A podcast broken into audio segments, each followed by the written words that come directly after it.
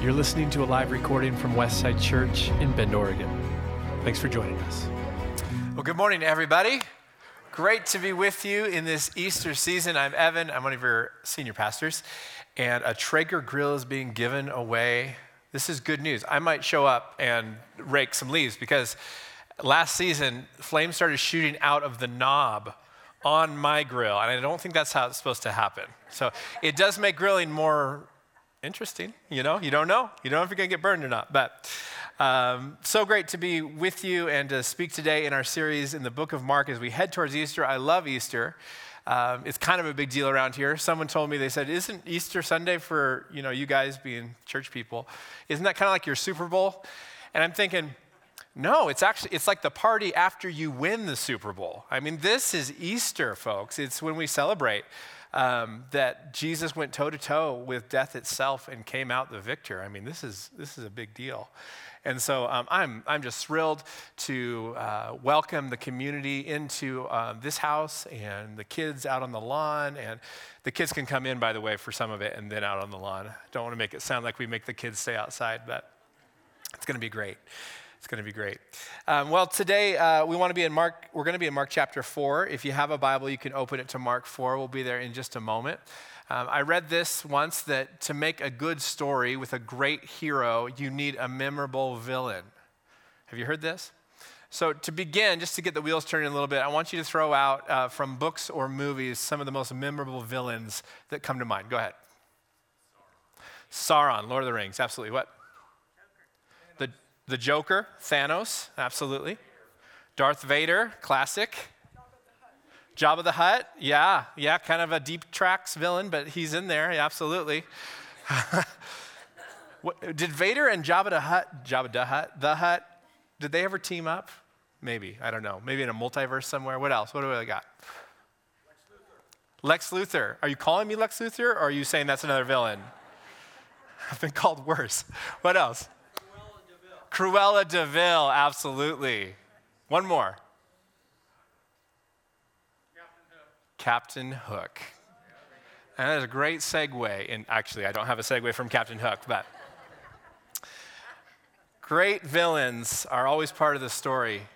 When we, uh, see, this happens every service. People keep thinking of villains throughout. we'll be in communion later and be like, I thought of one, you know? Voldemort. Yeah. But great villains uh, are part of the picture if you're telling a great story. And what we're going to find out, and what we've been finding out, is that Mark is telling a great story about the life of Jesus. And so, what he's doing is he's going to, uh, through a series of episodes in the book of Mark, he's putting Jesus in these situations facing down these villains. Villains that look like hunger, villains that look like demons, villains like storms, as we'll see today. And every time that Jesus proves that he has authority over one of these bad guys, we are drawn more and more into the story as it points to the ultimate showdown that will happen as Jesus faces off with death itself at the end of Mark. It's a beautiful way that Mark draws us into the idea that no matter what Jesus faces, he has the authority over it all. Um, you know, Mark was writing to a primarily Gentile audience uh, that was in the city of Rome and who was undergoing a lot of persecution at the time that Mark writes his gospel. And so, from this vantage point of this young church, that they're losing their reputations, they're losing their livelihoods, they're losing their homes, sometimes they're even losing loved ones to persecution. Surely they are wondering is this all worth it? Is it worth it to follow this Jesus? does he have the goods to fulfill his end of the bargain? Because this is costing us a lot to follow him. And so when Mark sits down to pen his gospel, he is painting the picture that, yes, my friends, Jesus has the authority, he has the goods, he has the power to fulfill his end of this bargain, and that he is worthy and deserving of your trust and your very lives as you put your hope in him. And so the message for that early church as they were reading this gospel for the first time, I think, is true for us today. If you are wondering, is it really worth it to follow after this guy, Jesus? Mark is going to continue to make the case that yes, in fact, it is. Um, uh, we look in Mark chapter 4. We're going to start in verse 35 at this key story uh, of one of the miracles of Jesus. Um, whatever you're facing today, uh, you come to a place like this looking for something, most likely. Um, in the Gospel of Mark, we see story after story of people who are searching and hoping for something. And if you're in the category of people hoping and searching today, uh, we're going to find some hope today.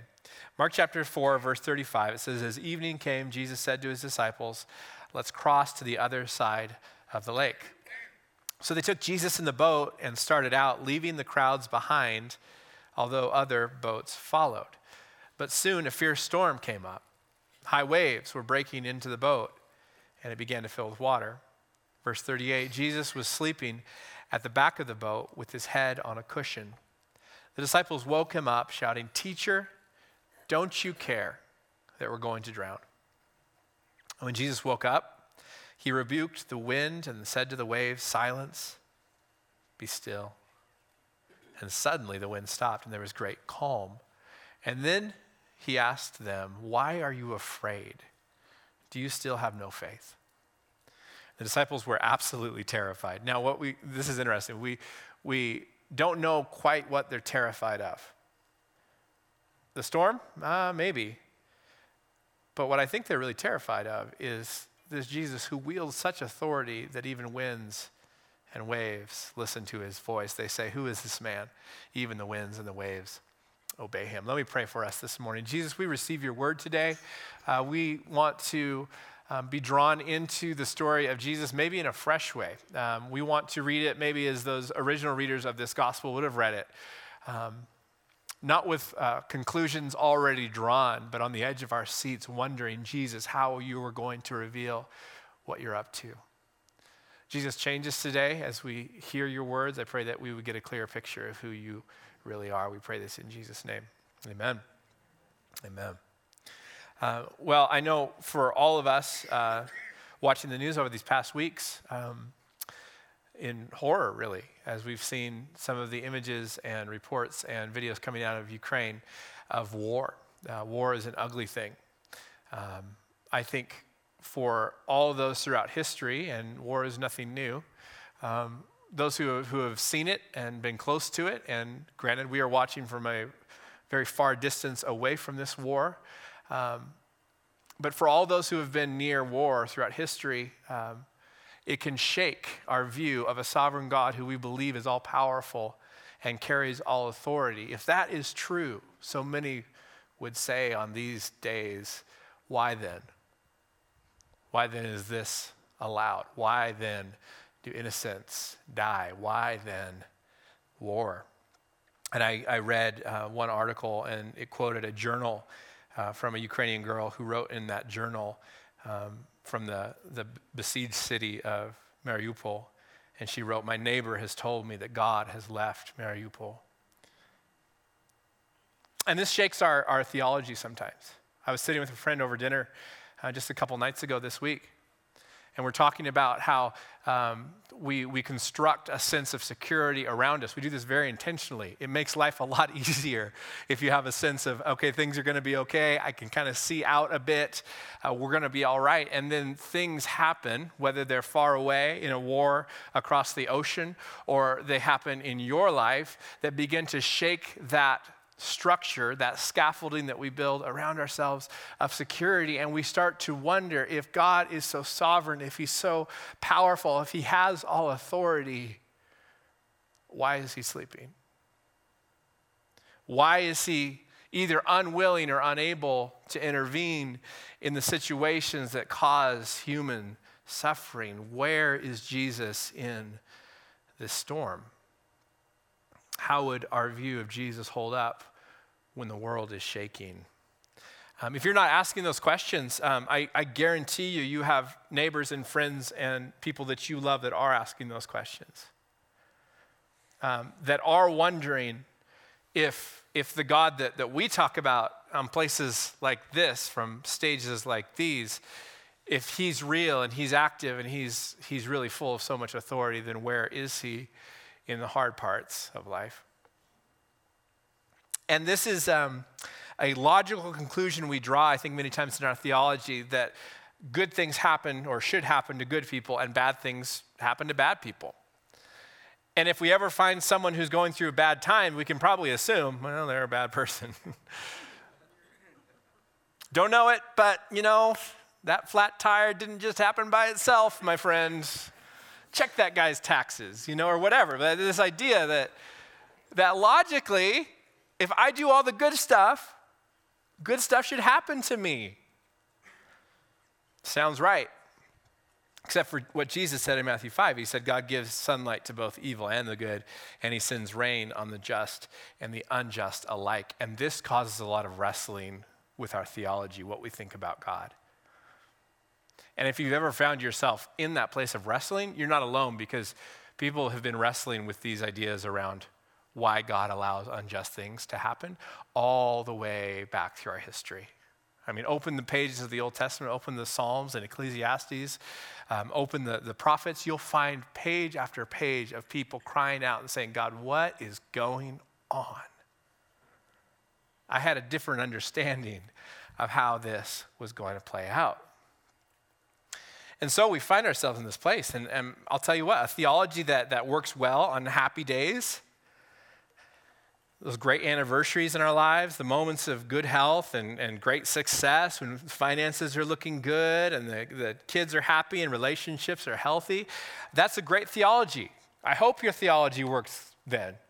I hope you can enjoy the good times. I hope you can, uh, you know, rejoice with those who rejoice, as it says in Scripture. But my goodness, a theology that also works in bomb shelters and hospital rooms and beside the graves of the people we loved, that's something else. That's something deeper. That's something more resilient. That's something that doesn't crumble in the face of life when it happens. You know, we don't, we don't escape the difficulties of life, and that's actually not something that has been promised to us. C.S. Lewis said it this way We've been giving nothing that we weren't promised. But we have to hope. I mean, we could end there and be like, sorry, guys. Good luck. There's no hope. But that's not the story of Mark. That's not why we gather. That's not why, for centuries, believers in Jesus have come together to worship and to pray like Jesus taught us to pray Our Father in heaven, hallowed be your name, your kingdom come, your will be done. We gather because hope still lives, not in spite of trouble and suffering, but right in the middle of it. I'm, I got to read this, um, this quote. I, I say, had it saved for the end, but it's so good I want to share it right now. Christian hope Moltmann says Christian hope does not promise successful days to the rich and the strong, but resurrection in life to those who must exist in the shadow of death. My goodness, what kind of faith must we have to stand in the valley of the shadow of death and to fear no evil? To stand on a boat as the waves crash down and we fear for our very lives, and to hold great faith that Jesus is with us no matter what. This is the kind of faith I want. This is the kind of theology I want. But we have to upgrade maybe the, the, the first theology that we had, the first moments of, of how we came to understand God and His ways. We have to upgrade it, not throw it out, but grow in it. I was thinking about this. Um, the first date that we had, my wife's here the first date we had at a Starbucks in Hillsboro, which sounds exactly as romantic as it was. Um, Starbucks in Hillsboro, this is probably, man, 17 years ago.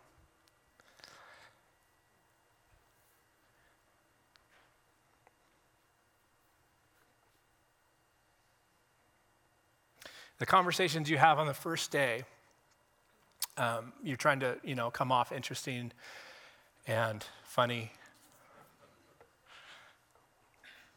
intelligent, attractive. And so the conversations you have, uh, they tend to um, all be aimed at that, and they're not real difficult conversations. They're light by design. You're just getting to know each other. And I was thinking about the conversations that um, have come since that day in the 17 years that we've had together on the good days and the bad days. And I don't know that if we had been aware, I don't know if she knew all the conversations we had, if she would have continued that relationship. If I had, had been fully self-revealing about you know everything that was going on in my mind and my personality, she might have been like, uh, you know, check please, who's who else is out there? if we'd been aware of the difficulties that we would walk through together, it might have been enough to say, well, oh boy, maybe there's an easier way. But it's by grace that we start at the surface. Because we don't always have the capacity to handle where that relationship will take us and the difficult places and the difficult questions and the hard conversations and the bad days. We don't have the capacity at the beginning to embrace that level and depth of relationship. And I would propose this to you that so it is with Jesus. That when we first come to Jesus, there are conversations that will come later that we wouldn't be able to handle right at the beginning. That there are, are, are moments that we find ourselves in storms where we raise our voice and say, Jesus, don't you even care about me? That at the beginning would seem absurd and inappropriate and offensive. But we walk some miles with him and we get to know him. And we learn the way that he talks and we, we learn that he loves us so deeply. And some questions rise up in the hard parts of life and the difficult moments. And we know that our relationship with him is strong enough to withstand questions when we don't understand what he's doing. And so, what I hope you hear, and not just in this week, but the past couple weeks, as we've talked about having the spiritual hunger, the spiritual curiosity about what God is doing, understand that we are on a journey of spiritual development and growth. We didn't arrive there the day we got saved. We are discovering who Jesus is every single day. The disciples find out firsthand that being with Jesus on the boat doesn't always mean they get to avoid the storm. And they, they, they cry out, you know, don't, we, don't you care? And Jesus wakes up. He says, Storm, stop. storm does. And then he's frustrated with them. He says, All this time, where's your faith? And I've heard this preached a lot of times, and, and we get to that point and we're like, oh, those disciples, they don't have any faith. My goodness, if I was there. The fact is, um, I think most of us would respond the same way. The good news is, Jesus doesn't kick him out of the boat for having no faith. Nor does he like say, you know what? You don't have enough faith? Great, you deal with the storm. And he jumps off the side, swims away. it's actually what activates his authority over the storm is their lack of faith. Now, this, is, this, is, this is big. They cry out to Jesus from a place of fear for their own lives. Jesus is unhappy that their faith is so small that they think they're going to die, and yet it's their call out to him. It's their cries of fear that wakes Jesus up and activates his authority that calms the storm around them. Jesus is, is drawing us into a deep and mature relationship where we have deep faith in his ability and his intention towards us. But I'll tell you what, in our prayers, when we are honest enough to bring what uh, David said in the Psalms, our complaint before him. When we are bold enough to honestly approach God with the questions that seem like they don't have answers, it may represent a lack of faith, but it also might be the thing that activates Jesus' authority in the situations we face. Say, Evan, that seems like a paradox and overly complex. And yeah, welcome. Welcome to church, guys. We've got to move beyond this black and white, simple, just just, I don't understand it, but it doesn't matter. We're just, no, come on, we want to lean into the complexity of relationship with Jesus because it gets really rich under the surface. It gets really rich if you'll hang with us. I hope you'll hang with us because it gets really deep and really good. Don't you care that we're going to drown? Maybe this question of Jesus is actually an important process of our spiritual growth and our relationship with Jesus and not a sign that we've given up on our faith. Um, I have my, my Bible from, I got it in middle school, and I have it, it's upstairs in my office. And um, sometimes I'll reference it because I'm curious the notes and the highlights that I made in middle and high school, um, just to see a picture into my, my middle school brain. It's a scary place. I'm imagining 20 years from now, I'll be preaching somewhere and be like, yeah, back in 2022, man, I thought some crazy stuff, my friends. That's life. But I was looking through my Bible, and um, uh, it is overwhelmingly positive, the things I'll highlight and note on. It's early days in the relationship with Jesus that um, all of our experiences are rooted in a place of pleasantries. But as life has gone on, um, we realize that there is a depth of relationship that comes not only on the good days, but also on the difficult ones. And, um, and so, what I want to, uh, as we kind of move towards communion today that we're going to take together, um, I want to ask you, as you think about your relationship with Jesus, where do your highlights and notes stop? At what point does the, the relationship get too complex and too challenging and too full of doubts and questions for you to go on and highlight anymore? Because I think it's probably just past where the highlighting stops and the pleasantries end that you'll find a theology that is more resilient and rooted in something deeper than maybe we've had before. Psalm 44 is an example of one of these prayers that the first half is very pleasant the psalmist, I won't read the whole thing, but he says things like, We've heard it with our ears. Our ancestors have told us what you did in their days. You gave us victory. You put our enemies to shame. We boast in you all day long. We'll praise your name forever. It's all positive. I probably highlighted all that. And then it gets to verse 9, and, and listen to the turn it takes. It says, But now, God, you have rejected and humbled us. You no longer go out with our armies. You made us retreat before the enemy, and our adversaries have plundered us. You gave us up to be devoured like sheep and have been scattered among the nations. You sold your people for a pittance, gaining nothing from their sale. And then, verse 17 all this came upon us, though we had not forgotten you. We had not been false to the covenant. Now, the psalmist is actually accusing God right there of being false to his covenant. Did you catch that? The covenant is two parties together, and the psalmist is saying, We held up our end of the bargain. That's a bold accusation. Verse 18 Our hearts had not turned back, our feet had not strayed from your path, but you crushed us and made us a haunt for jackals. I'm going to call this my jackal prayer. You covered us over with deep darkness. If we had forgotten the name of our God or spread out our hands to a foreign God, would God have not discovered it since he knows the secrets of the heart? He's saying, We didn't do any of that. We were good. Good things were supposed to happen. Verse 22 Yet for your sake we face death all day long. We are considered as sheep to be slaughtered. And then we hear echoes of Mark chapter 4 in verse 23 Awake, Lord, why do you sleep? Rouse yourself and do not reject us forever.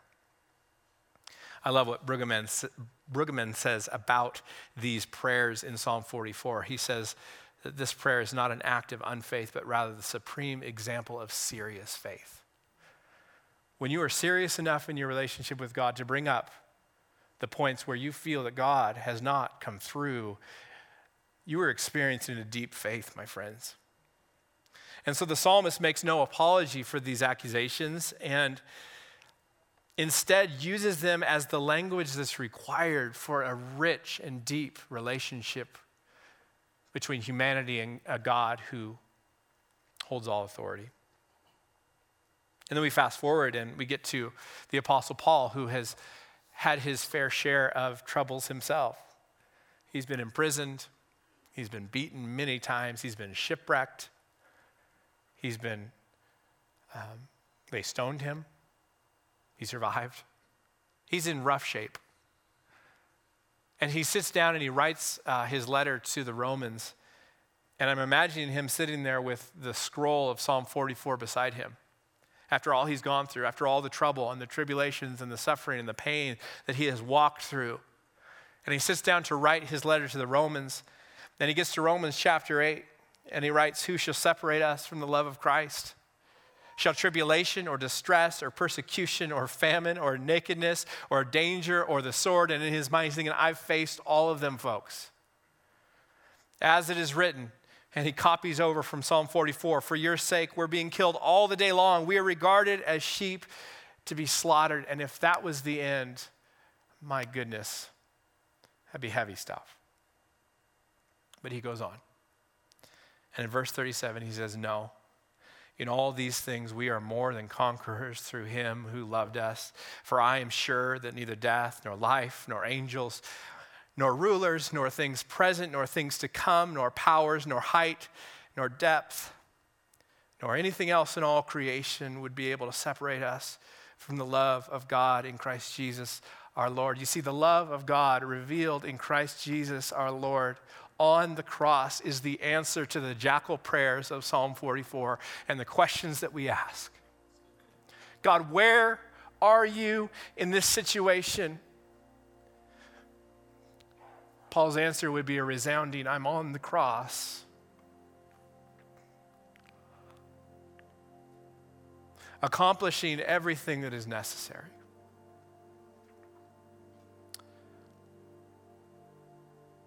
See, on the cross, we get an image of a God who, not, who doesn't use his great authority and his great power just to make all the bad stuff go away.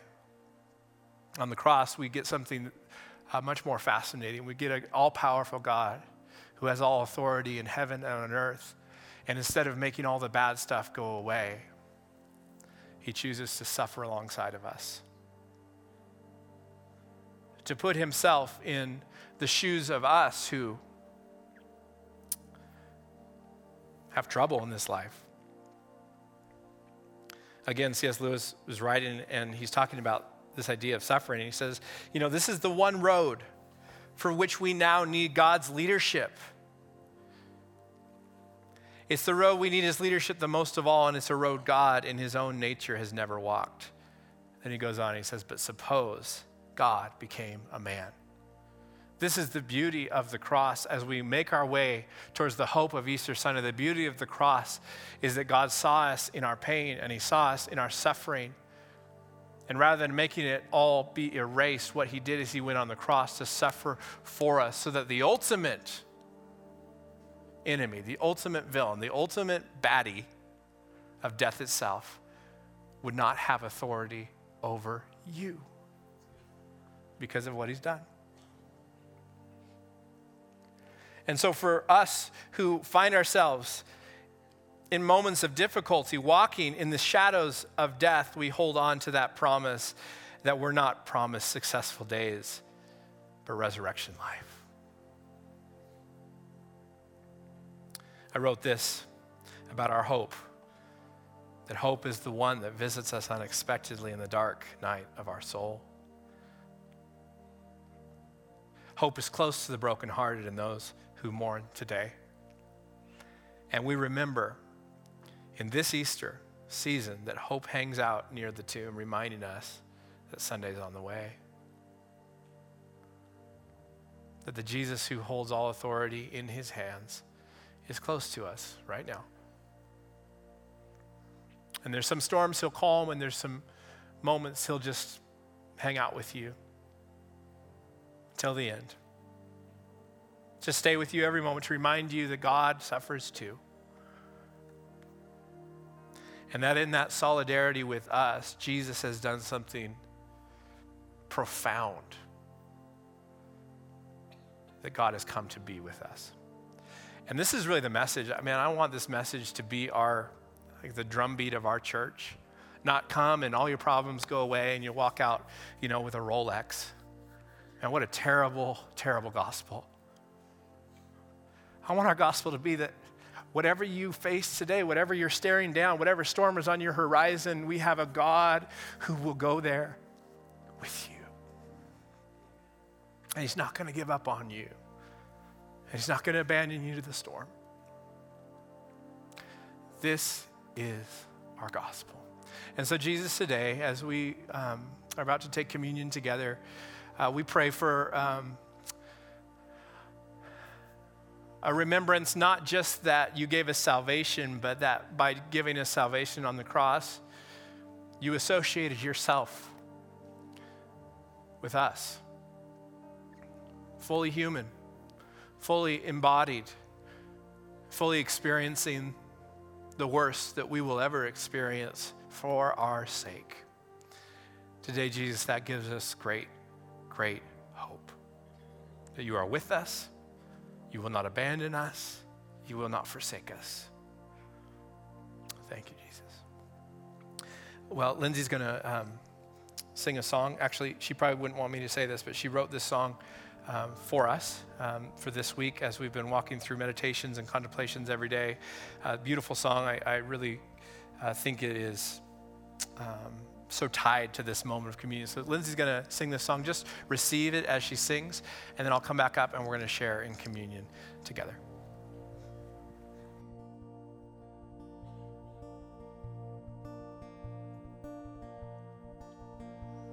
You take these loaves and these few fish, and with them you feed thousands. You let my broken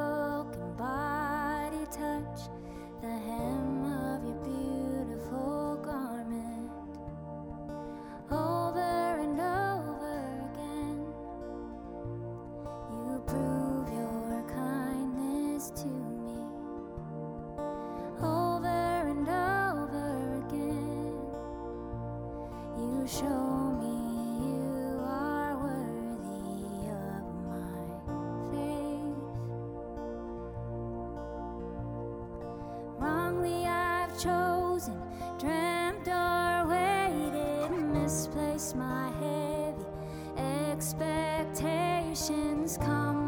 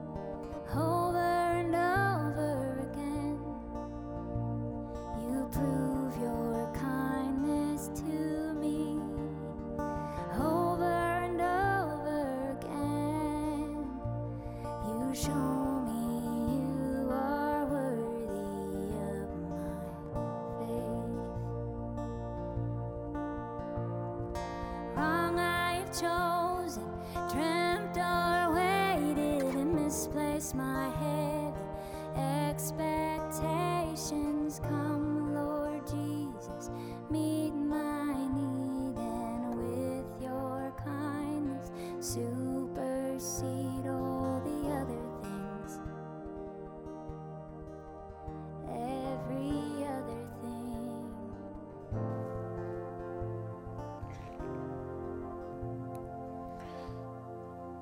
As we remember Jesus' broken body for us, that he was both broken for us and broken to be like us, we understand and we remember this that if he joined us in our sufferings, we can join him in his life. And so, Jesus, today, we remember your body broken for us and we receive it in our bodies as we worship.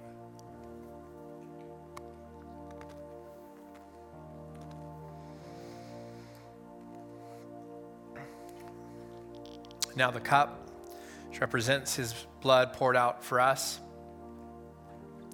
that by his wounds we would be healed. Today, we receive in our bodies the blood of Jesus poured out for us that we could receive life and salvation through the cross. Let's take it together.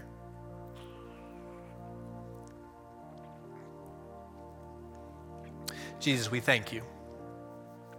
We thank you for the hope that we hold on to. We thank you for the uh, invitation today that you give us um, to go beneath the surface in relationship, in our prayers, that even the most desperate prayer, prayed with just a little bit of faith, is enough to invite your authority and your power into our world and into our lives. Jesus, I pray for that faith. I pray that you stir it up in our hearts today as we grow closer and closer to you. Lord, we love you and worship you and pray this in Jesus' name.